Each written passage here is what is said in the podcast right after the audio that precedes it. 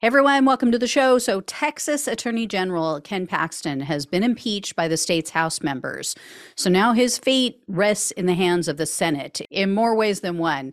Um, Paxton, for those who don't know, he was indicted seven years ago, literally seven years ago, never gone to trial.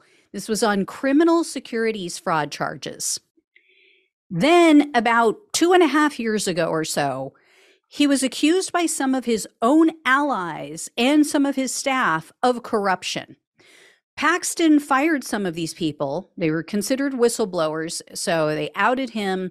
He fired some, some of them resigned, and he's currently under federal investigation for the corruption allegations tied to some of this.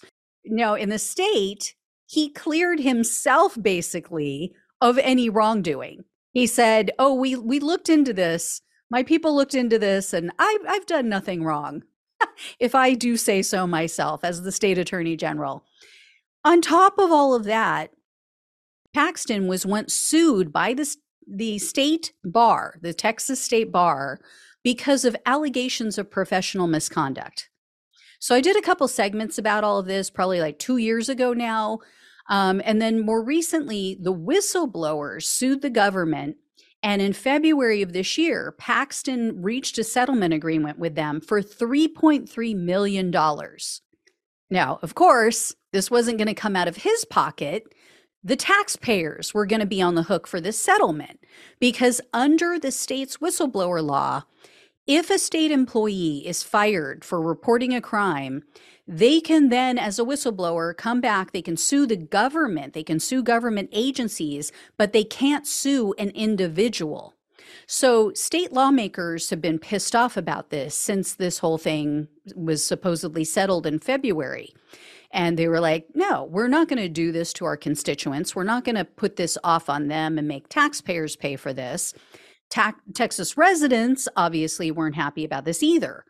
So it's a horrible situation for the taxpayers to be in. I, I feel bad for the people who didn't vote for Paxton, right? Because the people who keep blindly voting for him and returning him to office, they're the ones to blame. They've known about all of these alleged crimes for years. Yet this is his third term, his third four year term in office, thanks to people who either aren't paying attention or they're radical extremists like him and they just want to own the libs. So, you know, it turns out to be another cell phone. So, anyway, that brings us to the present situation. The Texas State House of Representatives hit Paxton with 20 articles of impeachment.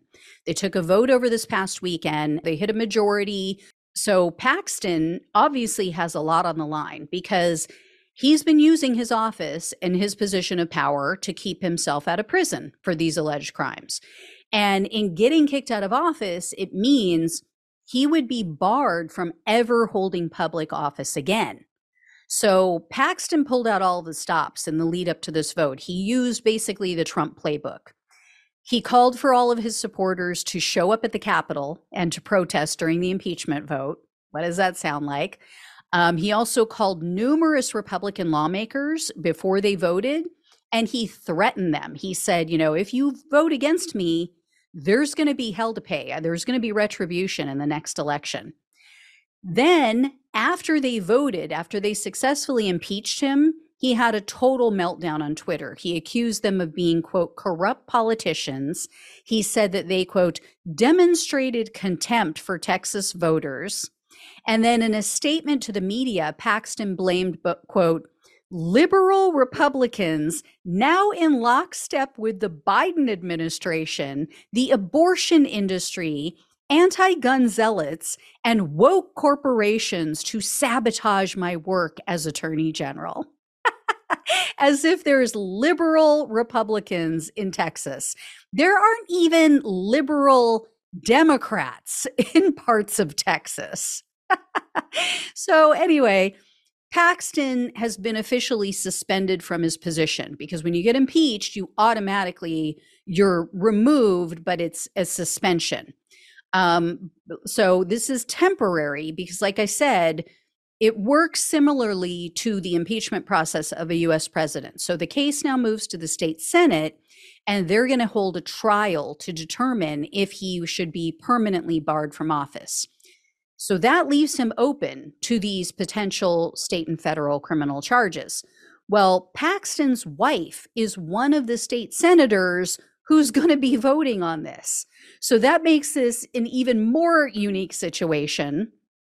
But to add to the weird situation is the fact that one of the crimes that Paxton is accused of committing involves an affair. So he is accused of cheating on his wife, and it's tied to one of these allegations against him. Paxton has been accused of bribery, and it's related to him helping uh, this woman who he supposedly had a relationship with to secure a job. So, very odd. I mean, talk about a sticky wicket. right? Sticky wicket for his wife. Um, now, she could recuse herself, or the Senate could force her to recuse. So we'll see what happens with that. But if two thirds of the Senate vote to convict him, he's out, he's done. Um, but there's another potential roadblock to making this permanent. According to Law and Crime News Outlet, under Texas impeachment laws, the governor could pardon him. The governor of the state could say, Yeah, I pardon you of this whole thing. Essentially, the Senate trial is conducted like a criminal trial. There's witnesses, there's evidence. You know, uh, basically, it's like a, a, a criminal case. So this allows the governor to intervene after the fact, just as he would with any other criminal case. So, and you guys might know, if you don't, the Texas governor who would be in charge of this is another alt right extremist, MAGA loving, you know, law and order hypocrite. He's just like Paxton. So, this is far from done and over. Anyway, guys, I will let you know, keep you posted on what happens next. But yeah, expect the trial next, and then we'll see what happens with the governor if he folds and, you know, truly overturns the will of the people to hold people accountable for their crimes. All right. Thanks so much for watching and listening. Please like, share, and subscribe. Please donate if you can. It really helps to keep the show going. I really appreciate it so much. Anything you guys can do even a dollar makes a difference each month. So, love you all. Take care. I'll talk with you soon.